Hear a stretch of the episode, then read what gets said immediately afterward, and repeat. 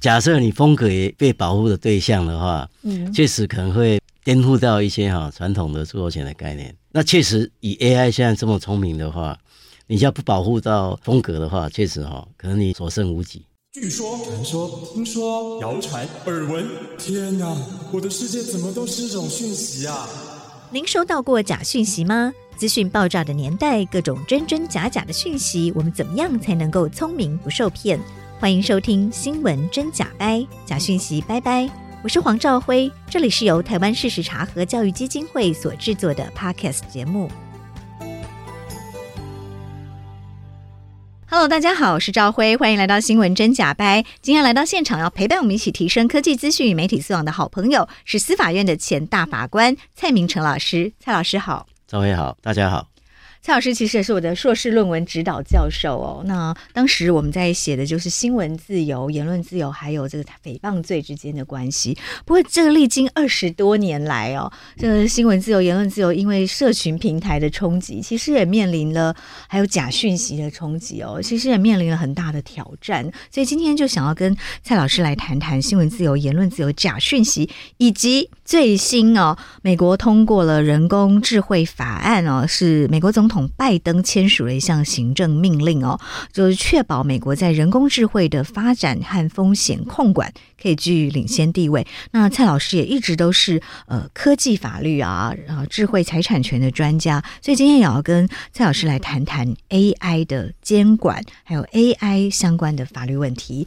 老师，我想要先请教，拜登最近签署了这个 AI 的行政命令，来管控人工智慧的风险，可不可以请老师帮我们介绍一下？这个法案的来龙去脉跟它的重点，这个法案很特别哈，它刚好在十月三十号开始由拜登政府来签署 AI 的第一个控管哈人工智慧风险的一个行政命令哈，会有这样的一个命令出来，我想它也是酝酿了蛮久的哈。是。大家要注意的话，照拜登政府的对外的公开解释哈，他也邀集的哈。像 Google 啦，哈，微软还有 OpenAI 做一些安全上的承诺，嗯，那并且他也请一些治安的高手哈，围堵一些所谓安全漏洞哈。更特别的是，他有提出一个 AI 权利法案的蓝图哈。嗯，那当然这几个相关的措施哈，大家留意的话，它并没有直接的法律拘束力。嗯，是，就是说，在这一波拜登签署这个 AI 行政命令之前，其实从二零二三年七月。就有一连串的措施了，对不对？对，对，但是就是像或许更早，应该在二零二二哈之间不断在酝酿。是因为二零二二年十一月 ChatGPT 出来哈，大家都觉得好像应该要管一管了。没错，哦，是。所以后来，因为我们就要再仔细观察的话，当然会在十月三十号，嗯，呃，提出这样的行政命令哈。你要看拜登政府的解释哈。另外原因就是贺锦丽哈，就是美国副总统，他要去。英国哈，嗯，参加一个全球的 AI AI 的安全高峰会议。是，那当然现在已经开完了，它是十一月一号跟二号了哈。对，那你要特别去看那个布莱切利那个名的话，它是比较一般性的架构及声明哈。那表面上是有二十八个国家来签署，但是我想未来拜登政府或许哈会在这样的一个基础上哈，嗯，再慢慢去推他们内国的法律。嗯哼，那我们刚刚特别提到的那个。AI 的行政命令啊，毕竟还是美国法，是。那我们就要仔细哈，大家就要有机会仔细再去研读它相关的内容的话，它其实有蛮多嗯，以美国的公民权啊，还有相关的美国哈个别 AI 的一个政策哈方面去做规范哈。嗯哼。那当然是无可厚非了哈。是。但是虽然它。有另外去要求如何做国际合作哈，但是各要注意说，美国这样一个想要把产业界发展 AI 哈，做一个比较适度的连接哈，这一点是值得我们来观察。嗯哼，是，就像呃刚刚这个蔡老师说，AI 权利法案蓝图其实在十月初就已经发布了。那那个蓝图里面有五个原则，包括要保护人们免受被认为不安全或无效的这个 AI 系统影响。然后人们不应该被演算法的歧视，然后人工智慧的驱动系统应该要公平的方式来制造和使用，然后也应该透过内置于人工智慧系统的保护措施，保护人们免受数据滥用的影响。然后人类应该要可以控制有关他们的数据的使用方式哦。那人们也应该知道在什么时候有使用自动化系统，然后了解这些自动化系统会如何影响我们哦。那人类也应该要能够在适当的情况下选择不使用这一类的这个 AI 系统哦，并且从人类哦得到帮助哦。但是就像蔡老师说，因为这个 AI 权利法案它没有法律拘束力哦，所以十月三十号拜登才要签署这个 AI 行政命令哦。它的最大的这个目的，当然刚刚蔡老师有说，要确保美国在 AI 的发展跟风险管理是处于领先地位的嘛，哈，要保障美国人民的安全、隐私、公平和公民权利。它有几个重点哦，是不是帮我们来分享？我们来讨论一下。它一般来讲比较引起注意的，第一个就是它要建立哈一个新的安全的规范。嗯，是这个规范一出来以后，当然大家会马上。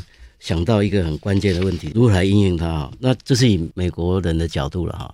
从拜登政府的一个相关解释来看的话，这安全规范，他认为他已经跟一些哈比较大的科技的厂商哦，已经有做过先前的一个协调，嗯嗯，或是做一些承诺了。但是我们也没有参加，也不大知道他内部是不是已经哦做到这么细致的啊，预先所预测的或一些基础的模型啊，都愿意让政府来提供给他参考。是，而且未来相关部门要定一个新的安全规范，那你要去遵守。嗯，我想这个强度其实是我从现在的发展的表面上来看的话，确实啊，它政府机关介入的密度哦是相当的高。嗯，对，这个 AI 的安全标准，他们要求开发最强大 AI 系统的公司要在模型公开之前。对，就跟美国政府分享它安全测试的结果，还有一些关键的资讯，对不对？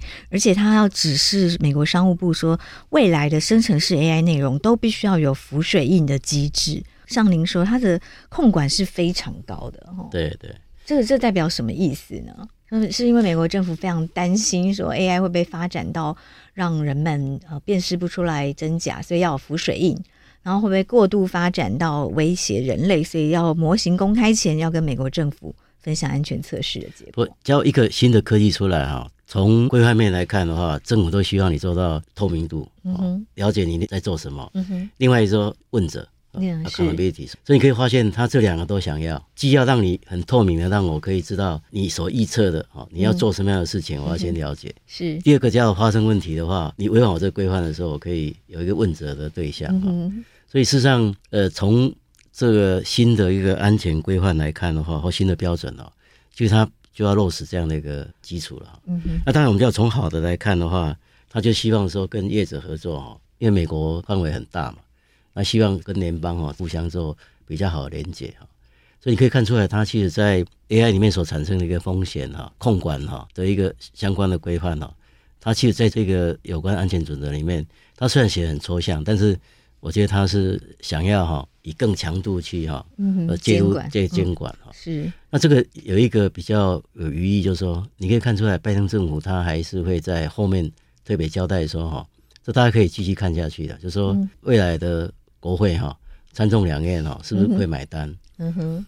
所以我才特别思考一个问题，是说行政命令哈变成在法规的后面，嗯因为我们一般讲美国的所谓 executive 的 order 哈，它基本上是。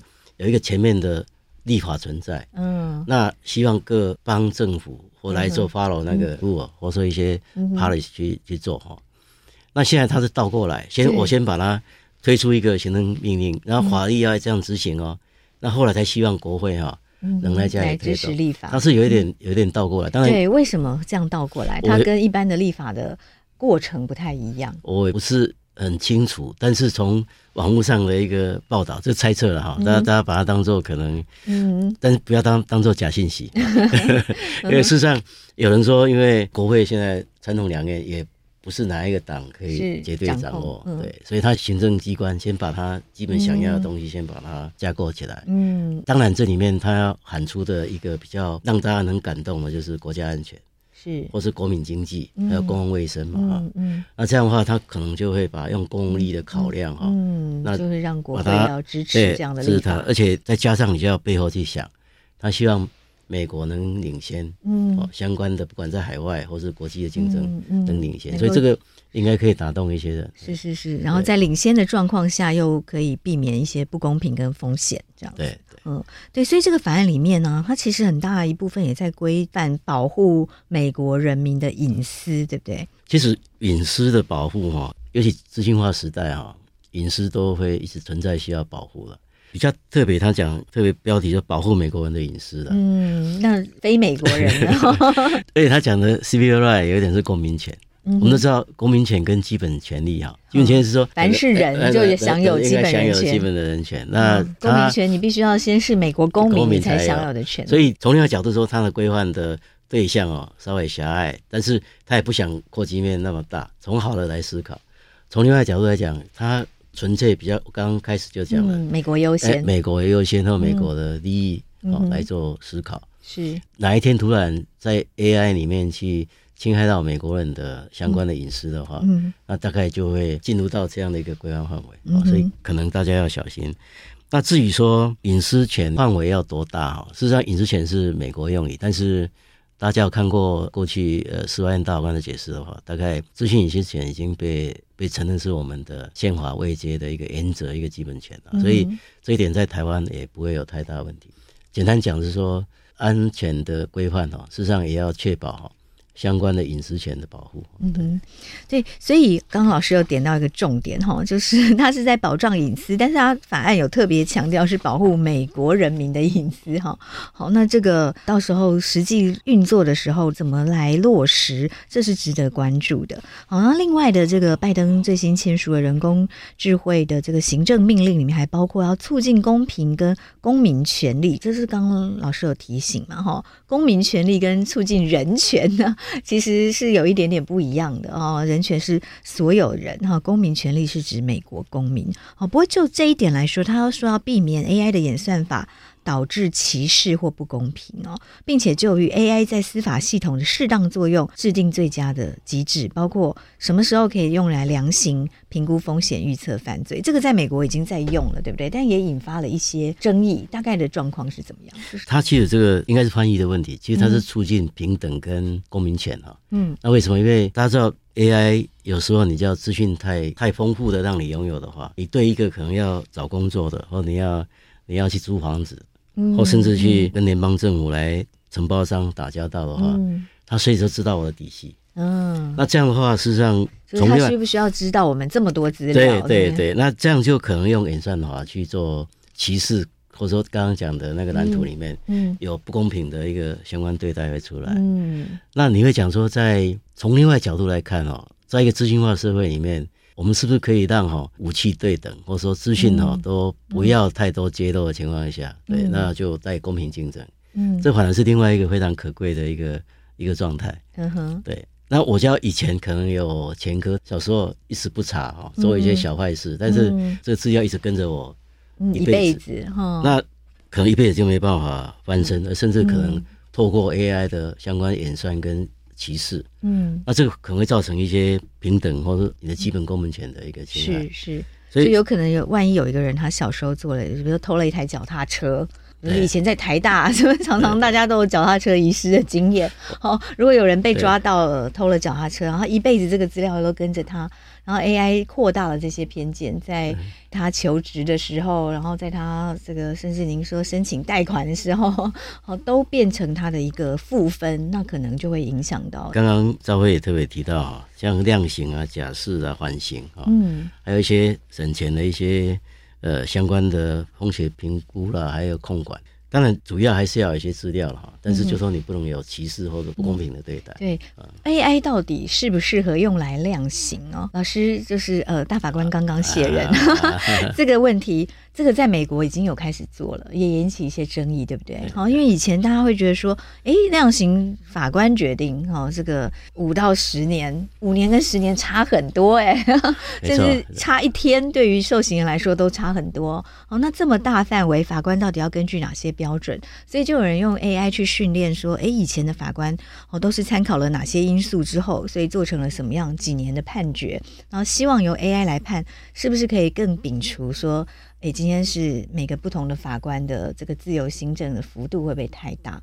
但它也引起一些争议，就是里面会有一些歧视偏见的问题，对不对？哦，是不是某些有色人种就会觉得说，那刑度就要高一点哦，那他的再犯的可能性的各种估算，是这个老师可不可以呃来跟我们说？这是个好问题，嗯，就说给法官哈越多资讯哈，是不是是越好？是不是是一个更公平的事？而且你就要列列出一个表，说在什么样的地方就是要要多少年，哦，那要几个月哈？那事实上。从比较量化的标准来讲哦，是比较可预测哈，比较准确。但是我们就要换一个角度来看的话，你那么精准以后，可能就少掉哈法官自由裁量的空间。嗯哼，因为我们一般在所谓刑度的话哦，大概比如六个月以上有徒刑，两年以下有徒刑。一般在法院里面，可能他会觉得说不要有短期自由刑。嗯哼，那叫他是没有前科又初犯的话，那这些因素哈考量的结果，哎，也不一定要。那么哈，非常很精准讲说，一定要硬判他罪哈。嗯哼。所以我是从另外角度来看的话，事实上 AI 可以当做辅助的量刑工具啊，但是应该它不能啊当做最终决定的依据。我觉得现在目前至少我比较保留了哈，就可能可以当做辅助，我帮你把相关的。factor 哈因素把它整理出来，是那由法官来做最后裁量，会可能比较好。是，是包括 AI 用在预测犯罪，也是要特别避免歧视跟不公平，对不对？对，我我想这一次他那个行政命令会这样写哈，嗯，他当然他写的很很抽象哦，我猜想也是在量刑的时候哈，他们在美国或英美法里面，他其实都有一些一定特殊的量刑机制的。嗯，那我那时候在我们曾经有做过解释的年代的话，事实上。我会赞成哦，量刑的基准哦，原因是说至少有一个可预测的范围，嗯，不能说呃甲法官这样，乙法官这样，嗯，对。但是在个案的时候，还是在这个参考这个类似这个量化的一个标准底下。其实让法官还是有一定的裁量余地，嗯，是就是 AI 根据研究以前千千万万个判决的结果，可以让法官参考，说，哎，类似的状况、类似的条件，大概的量刑是关几年？哦，可是最后的决定权还是要让法官来决定，对不对？理论上这样没错了啊，嗯。那当然，法官会产生说量刑的标准不一哈，就是大家我们换个角度讲哈，可能外面的一个看法是说，可能他对法官没有充分的。信赖才要信，信赖机器。那我刚才讲说，事实上 AI 出来的时候哈，我一直最近在想一个问题，是说人机结合的观念啊，嗯，人机结合，对，就是说人跟机器的结合，就是互相合作，对，应用，应该这个是未来的趋势。是因为以前的一个互动关系就是人对人，那把动物跟机器啊都排除在法律的规制范围。嗯，那 AI 出来以后，AI 本身哈，大概就会。当做一个规范的对象，嗯哼，是是，对，所以有拜登在二零二三年十月三十号签署的行政命令，有特别把这个促进。平等和公民权利的这个要件有特别列出来哈，避免 AI 演算法导致的歧视不公平哈，然后什么时候适合用在量刑啦、预测犯罪啦，这个要定一些标准哦。然后这个法案里面呢，还有一个很特别的是，它对于人才移民啊，似乎跟拜登政府从疫情以来对于移民的严格控管政策上，对于 AI 的人才是它是可以优先移民的这样。我看到这一段的话，另外角度我也蛮感动。为什么？因为你看啊、喔，他放宽签证的标准，嗯，简化面试的一个审查程序啊，嗯，那促进技术移民的啊，非移民之间人才在美国发展，是。其实它背后的隐藏就是要提升美国的竞争力。你在有些哈本地的人才不够的时候，嗯，你还是要有一些外来的哈，嗯，的一些技术人员来协助。嗯哼。而且 AI 哈的发展，你像我说在。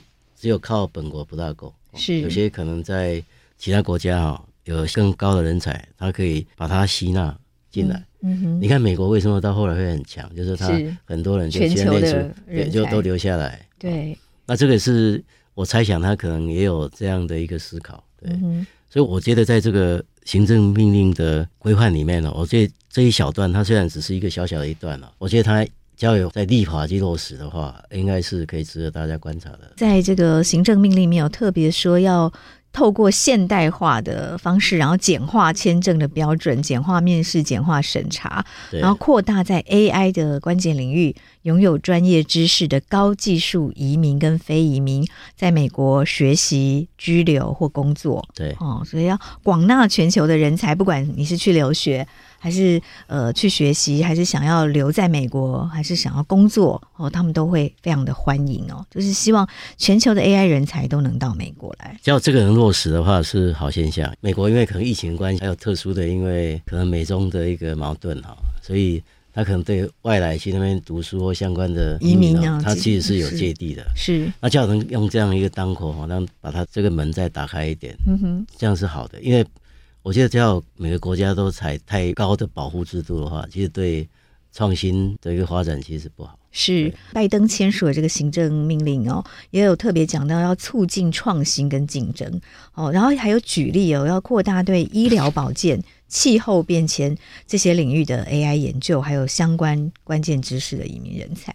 医疗保健跟气候变迁是特别有被 focus 出来的。事实上，我们要说 AI 不好哈，总要说一些 AI。有用的地方，嗯，那有人说 AI 你可以帮你啊，这个处理垃圾啊，那你没东西吃，它可以帮你弄一些东西给你吃啊，所以 AI 还是有会做一些积极正面的东西啦。嗯，那 AI 现在目前在医疗哈被评论为是比较正面功能最高的，是。那在另外气候变迁的相关的气候的监测啦、控制，那需要大的数据嘛，大家知道。AI 最主要的作用，它有观察的话，就是 big data 啊，大数据，它很快就可以掌握。另外还有就是那个演算法 algorithm 嗯，那 algorithm 我觉得现在慢慢发展出，除了软体之外，还有硬体。或许哈，那个大家可以再观察一下，就是说未来的一个国家哈，我认为新的国力应该就是数位力啊，就是它的数据力跟演算能力哈的强弱。嗯，所以拜登政府有观察到这一点。那我们再回到刚刚。赵辉所提到的，要推动创新跟竞争这两个角度来看的话，嗯嗯、拜登政府他也讲得非常有自信。他认为说，现在他们所设立 AI 的公司、新创公司哦，就其他国家联合起来打他啊，都打不赢。因为对，对，所以这个代表哈，美国拜登政府他认为美国在 AI 的科技力上还是比较强。是目前看好的现状，确实是这样嘛？哈，这个 Google 啊、微软啊、Open AI 啊，这个居于领导地位的。都还是在美国，好，那当然中国也在急起直追了。好，这个大概就是呃，美国最新通过的，在二零二三年十月三十号由美国总统拜登签署的关于 AI 的监管的人工智慧的呃行政命令的内容。好，我们休息一下，老师帮我们点播一首歌。好，那就点了我们那个大学时代的。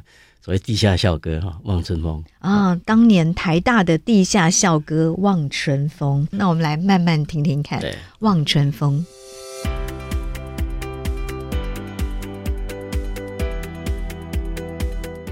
蔡老师帮我们分享了美国总统拜登在十月三十号刚刚签署的 AI 相关的监管的行政命令，它的主要的内容。那接下来想要跟蔡老师聊聊哦，言论自由、社群平台、假讯息啊，然后还有 AI 的发展，它涉及到非常多智慧财产权的问题，也有非常多人权的问题哦。想要跟蔡老师请教，蔡老师这几年一直在谈哦，台湾或者说这个世界要从知识经济。哦，转型到智慧社会，其实主要说，因为我是长期在观察那个我们所讲智慧财产哈，比较着重在财产，那比较少考虑到哈智慧怎么去创作的保护。嗯哼，那你就要太强调哈知识是建立在经济的基础上的话，那这个可能会哈漏掉一些东西。为什么？因为法律的部分哈，我举个例子，比如说你要保护的不是只有智慧财产而已。应该要保护我智慧人格权。嗯，是。我说一些拥有者，他我当然也不是说对呃出版商有太多意见哦。那假设说你写一本书出来以后，作者到后来就卖断给给书商以后，那就等于是后来就不管那书有没有大卖，就跟那个作者一点关系都没有。是。那这样其实是对创作者来讲哦，是基本上是不利的。嗯。所以我我认为，不管著作权也好，或者说在整个呃智慧社会了哈。要保护的比较弱势的一方，比如说创作者或著作人，嗯，或发明人哈，嗯，应该不是说有钱就可以拥有那个权利。所以简单讲，我就认为知识的经济哈，应该提升为比较知识的社会或智慧社会的概念来思考。那当然，他比较用社会面去思考，那这样的话就可以跟我们上一个时段哈，跟各位报告的地方，就是说，为什么拜登政府一直在讲要确保平等或公民权？或不能有偏见，不能有歧视或不公平的一些对待。嗯，其实这基本的理念就在这边，因为你只要没有从比较知识社会的概念去保护比较弱势的，像劳工啦，嗯，还有这个儿童啦或妇女这些哈，比较我们不能讲说妇女就弱弱势，但基本上她在社经地方相对会受到呃可能歧视。待遇。对，那在这种情况下，我就认为说，比如说应该。用比较社会面来思考哈，嗯，呃，智慧财产的保护是不只是知识经济哦，而是整个知识社会、智慧社会哈，它是整个社会的共好的角度来看。刚刚呃，老师有聊到说，其实您对于 AI 的发展相对是乐观的，为什么您这么乐观？对，我认为一个新的科技啊，大家有观察的话，从我个人的看法，就以前大概我刚回国的时候是教电脑法，那后来就。教资讯化，嗯哼，那当然也有教媒体化，嗯，那这个都是超三十几年前的事情。那这个三十几年来的发展的话，你可以看，刚开始有电脑的时候，大家也会说啊，电脑可能会抢大家的工作了，怎么样？嗯，那 AI 出来的话，很多文献也讲都会强调你工作，嗯，那确实在一个新的科技出来以后，它对劳工或对整个哈社会的一个一个典范的转移哈，是会有有一些直接和间接的影响。但是长期来讲，它一个新的技术出来的话，它一定有正面功能跟负面功能。嗯、就是简单讲，就有光明面跟黑暗面在里面哈。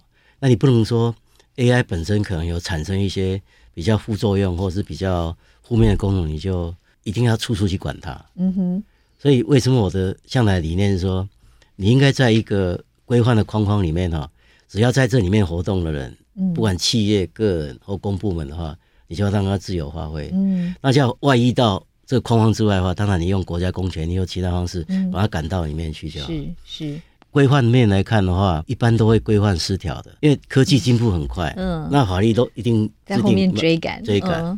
你看拜登政府他现在就用行政命令，但是国会还没立法，对，所以这是很难免，也不能说他做的对不对，但是你往往都是法规法规范在后面，那你只要没有这样一个比较。正向的去面对它的话，嗯、那一般现在有人在讲哦，培养出所谓 AI 的素养，嗯，或者说他用自律的动作，因为你用他律的话比较晚，嗯、就怕会比较慢，前置了这个某一些技术的发展，对不对？对对，嗯，但是 AI 大家比较担忧，就是因为我们看到它是一个 super power，哦，甚至它有可能是比人类更聪明的，那所以大家就会觉得说，那我赶快管一管它。不过老师还是觉得说，我们就是用一个比较松散的。比较大方向的呃规范就好，对不对？不要到太细节的规管哦，可能会妨碍了这个科技的进步。我现在现在我们现在很行的就是围棋嘛哈，嗯，那我们在亚运呃有拿到冠军啊。嗯、那你想，他们常常现在在解析那个围棋的棋盘的时候，都会讲说这一棋的话，大概 AI 会怎么下？嗯、但后来那个人类也不会这样下，嗯，但后来他还是赢就好，嗯。所以我们人类来讲的话，哈，跟机器不一样，机器它应该会去想到很多的。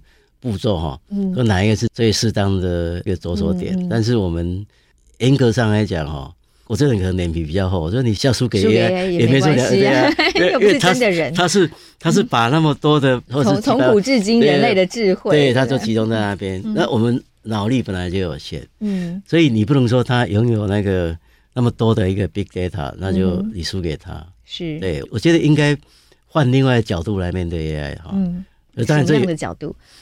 比如说，你应该把它当做一个你的一个，不要说工具了哈，就当做你可以小助手，对小助手，或者你可以当做你的笔的，或者是一个呃计算机的，或者来计算的东西，就是一个工具。对对，那当然，它叫真正能自我运作，是自己去呃思考。那这个我觉得它是不是真的会很可怕？那这个会不会做出哈？像你就要看那个那个行政规范里面。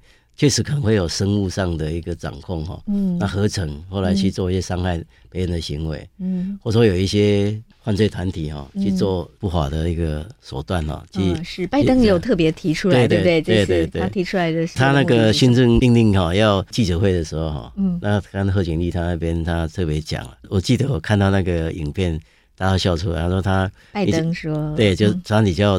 擷取我三秒钟的话，嗯，你就可以把我的话重新再重组哈，嗯，那可以拿来骗我的亲戚朋友哈。对，现在 AI 科技都做得到，对不对？只需要你的三秒钟声音，就可以仿效你的声音讲你没有讲过的话，甚至可以骗过跟你最熟悉的亲友。拜登讲这个话的目的是什么？就是说，所以我要必须要对 AI 做一些监管。对啊，他他可能在强调说他有风险在，嗯，他有铺陈说 AI 会做一点好事，嗯，啊，比如说在医疗了哈，上次讲了，还有对气候变迁，对，但是在医疗方面大家比较没有争议，因为它毕竟是救人嘛，嗯嗯。那刚刚提到的，确实 AI 会来呃骗人家的钱呐，做假讯息，做诈骗，对诈骗，所以我我觉得这个确实难免会做出这些比较不利的那个行为啊，嗯，我个人认为遇到这种情况的话，我不认为是 AI 存在所独有的东西。在农业社会，我其实也可以也有很多假信息，对假讯息，对，我可以以前那个真身杀人，对不对？对，三人就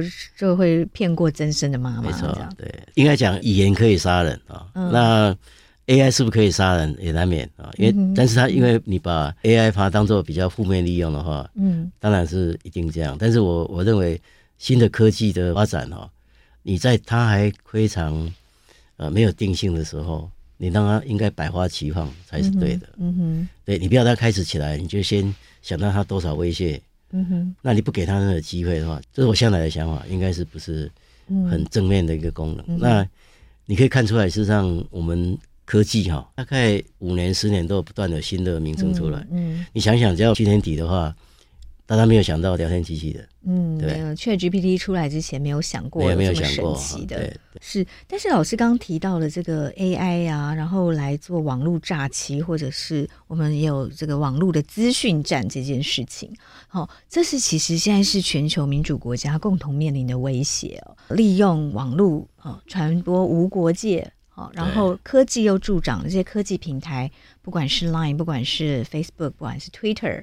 好，不管是 TikTok，好，这些科技工具非常的方便使用，然后也让人们能够上传了讯息之后，就全世界的呃都会流通。利用这样的环境，然后滥用民主国家的言论自由环境来散发假讯息，甚至是有网军在做认知操作。这跟这个控管啊言论自由之间的关系，其实很多国家也很困扰哦，包括美国也在想说，诶，这些科技平台在制造大量的假讯息。做大量的认知操作，然后演算法好像掌控了我们看到的世界，想要对它采取一些手段，可是又会面临诶，美国宪法第一修正案要保障言论自由，好这样的问题，那怎么办呢？这个中间要怎么来思考？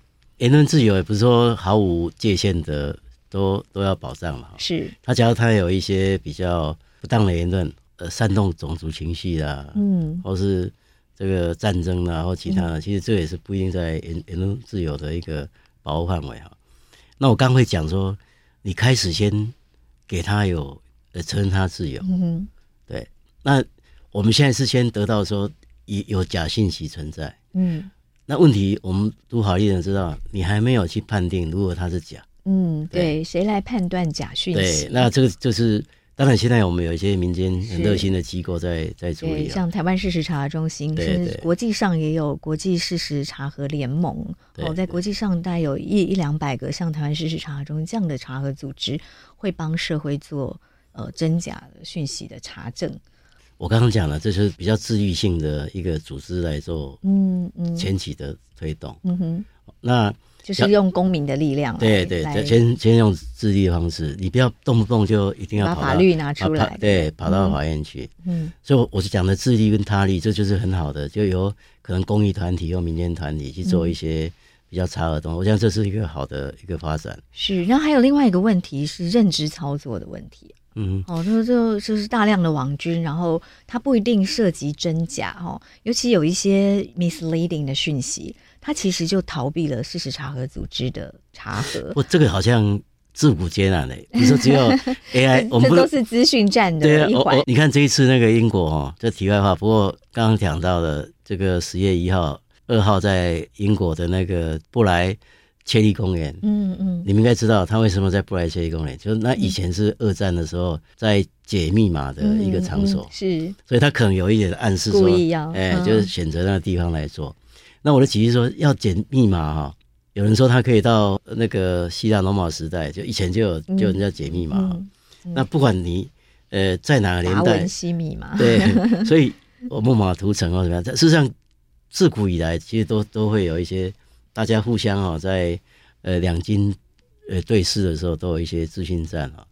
那我不是说呃不要去管 AI，只是说你可以看出来，在美国行政的命令里面，他对军事这一块它是把它切在外面的。嗯哼。因为军事跟情报，它有另外一个系统在做规范。嗯哼。那那至于说，我们回到我们比较民间，我们一般的老百姓的话，嗯，那确实你要有一些假的信息的话，嗯，控管。那我是认为，或许可以做一些查核哈。不过刚刚我们也稍微聊一下，我我觉得好像。真正要追踪到源头也不是那么容易。嗯，是，就是假讯息的源头到底是谁？对，而你要认知作战，我一说，既然是作战的话，那就变成是这个无情的一个沙俄战场。嗯，那变成说你要写好更多的神器哈，嗯，那个武器跟他对等，嗯，你也没办法说让一个。出来故意跟你哈这个做对抗的人啊，嗯嗯、做一些恩惠的施舍、嗯。是，但是在像网军做认知操作啊，老师您觉得他这样子可能是侵犯了哪些基本人权？就要看个案了哈。比如说现现在选举到的话，当然可能有有选罢法的问题啊，嗯、那有可能有诽谤哈，嗯、哼那可能有民法里面可能有人格权的侵害哈，或甚至可能有隐私权啊，其他侵害都都应该都会。当然，这里面你要要告他，当然要要有一个特定的对象嘛。那我刚刚讲的，就你就要真的查核不到他的源头的话，你也很难告。嗯。我现在看到好像也有有的有查到他的源头，当然就可以告。他如果哈遇到网络的所谓哈那个诈欺的话哈，但这里面会涉及到有人会利用 AI 哈，把他对同温层的里面的资讯呢互相。来传播，那一般在同温层的资讯里面传播的话，它比较没法去判断哦真假，嗯，很容易是在内部传播以后，对那个信息哈的一个可信度或真实性哈，它会更加信赖。那这个地方就有人会讲说，那这样会不会因为有误解这个信息以后，会阻碍他的一个所谓思想自由的形成？思想自由，对。那为什么会提到思想自由的时候，我们大概刚刚比较谈到是比较言论自由。你就要看像日本宪法和其他，他们可能会比较谈良心自由跟思想自由。嗯、那我觉得思想自由是让你在思考的时候能更加哈有一个自由度。我举个例子，像著作权为什么他才创作保护主义？他不用说要注册，嗯、因为注册就代表公权力来承认你才受保护。是，那他就是因为思想自由，因为我想过的的创作把它写出来以后。那不需要有公权力来承认，我就受保护，所以这也是另外形式的所谓思想自由的保护。嗯嗯，对，所以这个认知操作的行为可能是妨碍了大家的思想自由，对不对？哦，因为它可能会让你误判形势，根据错误的信息。对，但是这样会不会？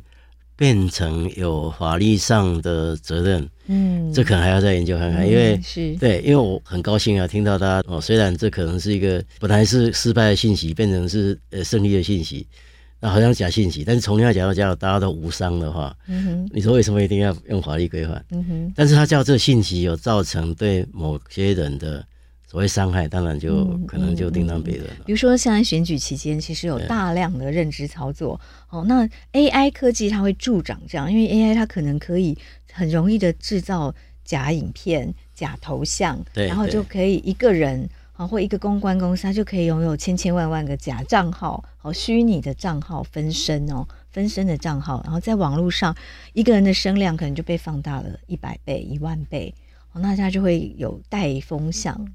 这样的效果，那这个跟言论自由的关系，跟思想自由的关系，这个这个，假如说坦白讲啊，法律到这边可以更凸显法律的无能，嗯，因为你等到后半段要法律介入的都非常缓慢，嗯，因为像选举对不对？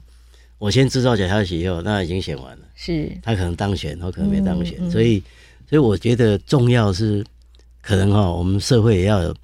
我刚刚为什么讲所谓智慧社会？嗯，你除了让要保护弱势之外，也要社会的一个 AI 的素质要提升。嗯哼，这社会面来讲是对。那叫你大家都能，就像类似基金会来推广的话，能适当来判断哪些是假信息，或哪些是可能是比较恶意的，或是有害的信息的话，我觉得这是类似以前在推所谓媒体媒体素养教育。对对，我觉得这是有必要。推这一块教育的面了、嗯嗯，所以这个法律其实力有未逮，而且我们也不太希望法律过度干预这样。对对，但是一般向来都是你也不能怪法律，有时候法律都比较缓慢了。嗯嗯，它也不能太前面，就像您说，它可能就妨碍了一些科技的进展。对，所以我认为可能这也是你们大概任重道远的地方，或许 可以做一些比较教育的推广。是，另外我想要跟老师请教的是，这个生成式 AI 跟这个智慧财产权的关系哦。包括说，其实美国去年有一个绘图大赛哦，那得奖的作品其实就有一幅 AI 的太空歌剧院，哦，结果在美国是判定说它没有智慧财产权，然后就引起很大的这个创作人的抗议哦，他会觉得说，诶，他是花了八十几个小时才运用 Midjourney 画了很多图才画到一张哦太空歌剧院，然后去参赛，那为什么他的智慧财产权不被承认？这是好问题，就是说，它这个有两个层面的问题，一个是我常常讲到，一个是 authorship，就是要不要承认他是有著作人的资格，嗯，另外说，我可不可以拥有这样的权利，就是 ownership，但是 ownership 相对会比较简单，就是我要拥有花了八刚刚那个稍微讲八小时所做出来的的作品的话，理论上他拥有这个权利会比较简单，嗯哼，但是我要把它说 individual，我把它当做一个可能个性化的东西。因为智慧财产本身对人格的要求，就是说你他只有能归属人，嗯，所以我常常开玩笑讲说，智慧财产是最歧视那个什么动物跟机器的，嗯哼，是，它是人类精神的创作，对，所以我以前上课常常举说，我在新城图书区牵牵一只猴子哈，猴子在跳来跳去跳出一幅画，是牵猴子的人有有著作权还是猴子有著作权？当然是猴子，因为它动物不保护嘛，嗯，它跳的，对，它跳的，所以。但是我觉得这样不对啊，应该是人猴共有，对。嗯，因为是你牵着这只猴子的路线，也决定了它能够跳出来什么样的图画。对，对，对，所以事实上，AI 哈，从另外角度来讲，它它会有呃深度的学习的，还有另外它可能会不断呃把资料的一个堆叠哈出来。那我觉得刚刚这个案子里面呢，可能有两个层面啊。第一个，它的价值出来，它可以让它参加比赛。嗯，那你我觉得那个比赛的规则可能要改变，对，是。那第二个是说他可不可以拍卖？我记得他们、嗯、呃拍卖场里面的经理就出来讲说，嗯，他们既然有这么高价的话，嗯、他认为他可以接受，也可以当做拍卖的标的。嗯，可是提到拍卖哦，最近有一个来自巴黎的团队哦，就画了一幅。贝拉米画像哦，那这个贝拉米画像其实就是用呃生成式 AI 画出来的艺术作品哦，然后他就在佳士得这个全球知名的拍卖会上，他也告诉大家说这就是 AI 艺术品哦。然后本来佳士得预估这张 AI 的画作大概可以卖一万美金吧，大概三十万台币，结果这张画用四十三点二万美金哦，大概台币一千三百多万。拍卖出去了，哦，超乎大家的想象哦。所以它其实是在佳士得拍卖会上是有买家愿意买的。可是这样的画作到底有没有智慧财产权？有没有著作权？好像法院现在还没有一个。只要著作权，可能因为现在大概都会被否定了，嗯、就是因为第一个是它本身哈没有，但是我认为假设它能证明说。人机跟结合在一起，是透过他人去主导之下，花了很多时间。对，其实我觉得应该至少他应该是可以哈，承认他有有至少不一定是著作权，但是一定有一定的权利存在。嗯哼。那现在大家也在讨论说，有没有可能给他一个叫类似呃连接权，然后是其他类似其他财产权的的机会给他。嗯。所以刚刚讲说，事实上我们未来在发展的时候，不能站在哈。完全以人类的精神创作的对象才受保护，因为因为现在毕竟有一些机器哈，人机结合的一个主体的参与创作行为，而且未来会越来越多这样的人机写，应该会。所以我最近一直在想一个问题，说未来有没有说人机结合里面哈，那有一个智慧创作哈，成为一个哈，不等于是共同著作，因为共同作是两个要共同的也好，也有共同创作行为。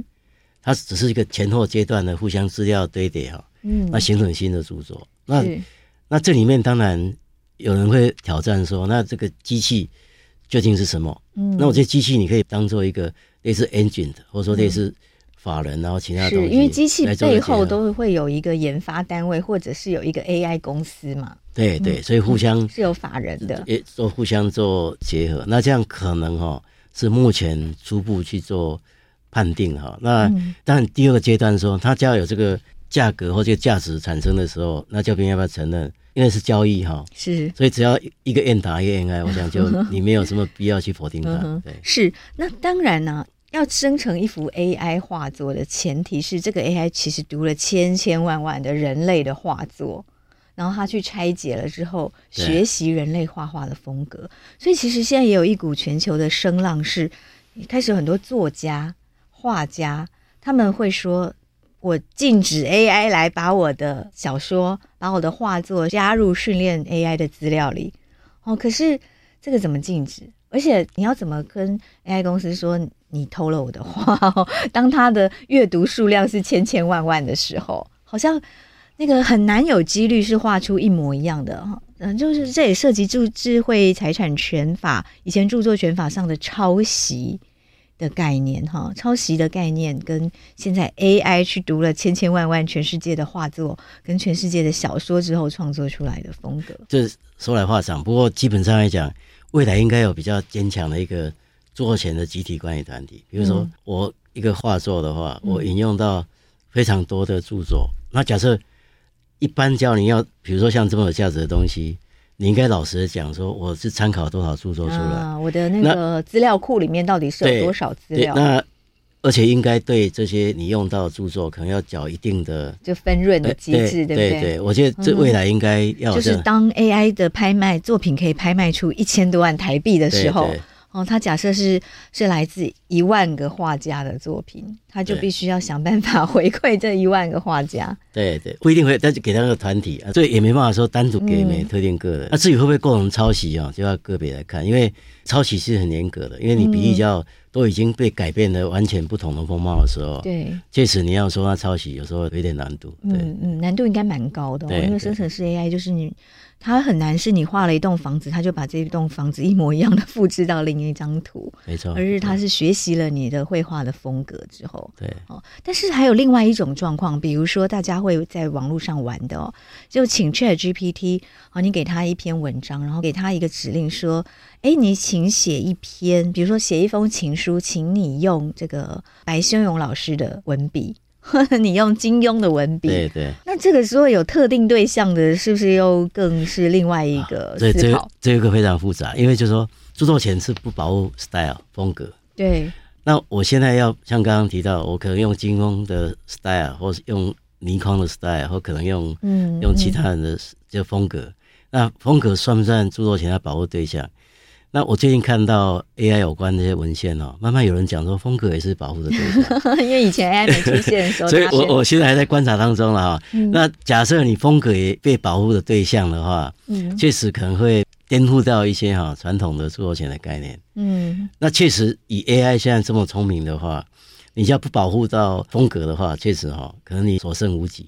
金庸已经不在了，还可以写情书，嗯、对，对，但是。很明显就不是金庸写的，是，可是可能可以很类似他的风格的，对对，所以我我我觉得这这是好问题了，嗯，但是就涉及到一个很背面的问题，就是说著作权要保护到 style 啊，嗯，是，这后面还有合理使用的问题，对不对？著作权法上有一个解套的，就是合理使用，但是在一定的呃范围内的使用，我们不会认为它侵害著作权，对。可是那 AI 跟这个合理使用的关系，还是要考虑它使用的目的跟。还有著作的性质啊，还包括它的比例有比例多少，还有没有影响到潜在市场？嗯，那叫你纯粹，比如像刚刚讲写情书的话，大概也没有什么潜在市场了，呃或者说比 例情书市场可能很大，不然就可能要写一个情书范本啊。那或许，那基本上来讲，合理使用的范围哈，在 AI 里面，我觉得也不是少见啊，是可以。但只是说，既然叫过程像著作权法六十五条的。呃，合理使用的话，要适当的注明出处。嗯、哼所以我觉得，只要能哈，呃，让他引用的资料都让当事人可以揭露说他、嗯、他引用哪些、呃、哪些资料的话，或许就可以查考。嗯、但这样会不会变成泄露他自己的哈的一个底细哈？有些人可能不愿意哈。嗯哼，对对，我想这是可能下一步要做的哈。是，那当然 AI 的应用还有包括我们说的影音啊，就像您刚说，拜登在发布这个行政命令的时候也说，哎，其实现在只要有人用我的三秒钟的声音。哦，就可以有一个我的声音的录音档，却骗过我的家人。这对 AI 科技来说不难。任何人的肖像，只要有一张照片，AI 就可以 deepfake 出你在做，你可以做任何事情，然后用你的脸，用你的声音说出你没有说过的话。那这个中间跟人格权哦，有有哪些权利可以主张？包括之前这个呃，很多人用各种声音，比如说 AI 孙燕姿啦，然后 AI 的谁谁谁的声音。但是你说他侵犯了什么？哦，好像就是人格权。不，假设我们在刚，比如说孙燕姿的话，那她的照片，你要是那直接这样引用的话，当然有肖像权的问题。嗯、对，就是特别人格权底下一个内容。肖像权。对，那叫他又去把他哈，这个重新再嗯再。做一个变脸或其他的修美化的孙燕姿，对，或其他 美化，他应该会很感谢。哦、那那基本上叫把它变到可能很丑化，丑化的孙燕姿。那这个可能也会有侵害到人格权的问题。嗯哼。但是我们换一个角度了，就是说，呃，AI 在那边，你也不可能哈、哦，每分每秒去掌控谁在做什么事情。对对，所以你可能。只能事后做一些控管跟查核了，所以，嗯、所以你不能说，不然就是大家要养成一个习惯，就是说不要那些行为哈，可能从小就要让他养成习惯，就是哪些行为是不应该做的。嗯哼，像我常常讲说，智慧财产的习惯，就好像。我们环保的习惯一样哦，嗯，你看现在小朋友都会垃圾分类啊，就是说你要从小就要跟他讲，我要尊重你的智慧财产，嗯，那 AI 也是一样，你从小可能就是一个类似 AI 素养，就他从小培养起，嗯，这说起来有一点好像很无奈，但是，你这样养成这样的话，那就会知道说他以后会被救者，哦，假设你乱传播假信息，或者说去伤害到你的呃朋友或同僚，或者说其他的话，都会付出代价，那这样或许哈。可以慢慢来，一点一点改变了。那你要完全去控控管所有的哈，嗯哼，我从我个人的经验来讲，是有时候相当困难。嗯哼，叶老师还是倾向我们用自律的方式，然后减少法律的介入的程度。对，对，因为自律的话哈比较有效。我举个例子啊，我那时候推动，大家应该知道，现在有那个数位游戏软体，嗯，是，其实都是我带一个团队哈。特别是电脑工会那时候，那个工会局很困扰，嗯，因为常常三不五时就一些妈妈团体去抗议哈，就色情。后来我就帮他们解套说，你就在台北市电脑工会组一个类似自立的组织，嗯，那以后只要有一些游戏团体，它可能有限制级其他的话，你就来这边看一下，嗯，因为事实上会做一些坏事情的人，他也不会超过百分之五，嗯，所以你不能用订阅法律啊，让百分之九十五的好人都不方便，嗯，这不是很聪明的方法，嗯，所以。你先让他自立，有一个筛选自律的机制。对，那这自律机制哎，要找谁？半开玩笑讲，要找那会骂你的人。嗯、哦，什么团体全部都来参加，哦，那他就会知道你在做什么，他不会对你有猜忌。所以，任何政府法案要推动的时候，你要先找那些会骂你的人来开会。嗯哼，这这半开玩笑，但是事实上，你这样才能够形成一个大家共同有共识。对对，那这样才有共识，而且自律组织才会坚强。就是说你。像假信息，我不晓得啊，推到哪里？但是至少这些行为，只要能让那些有关心这一块的人哦，大家都来参与的话，那事实上我相信他会比较往往良性发展。但是你也没办法防止哈，所有在键盘后所发生的事情，嗯，真的不容易哈。因为所以我以前跟同学讲说，你在夜深人静的时候，最好不要写 email。为什么？因为你越写越什么，越激烈。有啊，我们有台大的同学这样，激烈后来被告诽谤。嗯，因为你晚上回的夜深人静，越越想越气。嗯，他两个就吵架。而且现在的 email 很可怕，因为他有必有方。对，你骂他了，他一记一记都记在那边。嗯，所以事实上，我觉得也不是要让大家那么暴力相向，只是说可能哦，在整个社会里面，可能要有一个比较良善的发展的话，当然坏的事情我们要拦截。但是我为什么一直很期待说？呃，教育跟自律就在这边。嗯哼，是，所以要建立一些自律的机制，然后透过教育、媒体素养的教育、科技素养的教育，对，好，然后让 AI 呃，社群平台假讯息啊、呃，生成式 AI 面临的这个各种的问题，哦，可以先透过自律来解决。哦，其实刚刚赵薇讲说，其实美国那个行政命令在台湾是不是可行？我觉得台湾应该是先法律先行，再行政命令哈，可能会比较好。嗯、但是要真的要做的话，就是人工智慧的基本法草案。对，但是我对企业界哈，可以让他愿意比较来参加，嗯，广邀这个科技 AI 科技相关的企业，对对，甚至各个领域的企业，这才是这也也是他律，但是也是自律，嗯、就是让他在整个过程里面，他能充分来加入，他知道政府在做什么。嗯哼，那这样就避免不必要的。互相的误会跟猜忌，嗯哼，那我觉得这样这个法案就比较容易推动。那你自己说要要完全让大家都主角，这个不大可能，因为在键盘后面的人是一大群人，嗯哼，所以你不可能把每个人都绑在那边说不做任何事情。我个人经验上是很难，嗯嗯。老师最后帮我们做一个结论。我觉得我们面对比较呃新的科技哈，当然也不一定要畏惧哈，我们不一定要站在某个国家的眼光，但是我们当然也要。站在比较台湾的眼光说，哪一个呃，不管是假信息哈，我说智慧财产保护，我也不是说爱国主义者的哈，就可能我们要站在台湾能做到的地方哈，那我们规划面才把它真正纳进来。那至于 AI 的技术的话，我一向来是认为只是在这个时间点发展出来的一个新的名词哈，所以它不一定哈用比较威胁论呐或恐惧论去描述它。那你或许哈，可能在隔了几年以后。AI 有新的名字出来，所以更何况你看哈，AI 大概哈，我出生的时候那一年就有了，嗯哼，对，所以你可以追溯到一九五零年代哈，AI 就就提出来。那你看发展到去年底才有所谓那个 ChatGPT 这些东西概念出来。你看 ChatGPT 出来以后，又有 Bard 有 Bing 啊，其他的东西的名字各种生成式 AI。对，所以我认为说事实上不断在演化当中了，所以我们也不一定说哈，一定要先假设呃那个行为。我一直认为说，一定要用比较呃强度规范的角度哈，那这样其实对台湾来讲，有很多的产业其实都是我们的很重要的产业。那你定下来以后，就反而是在激素自己产业的发展。好，谢谢老师，谢谢赵辉阳，谢谢大家。谢谢收听《新闻真假掰》，这里是由台湾事实查核教育基金会所制作的 Podcast 节目。我们将陆续邀请各行各业的朋友来畅谈媒体议题，陪您一起增强对假讯息的抵抗力，让我们都能和假讯息说拜拜。欢迎您订阅留言，告诉我们您的意见和观点。如果您喜欢这个节目，别忘了给五星好评，也帮我们多多分享哦。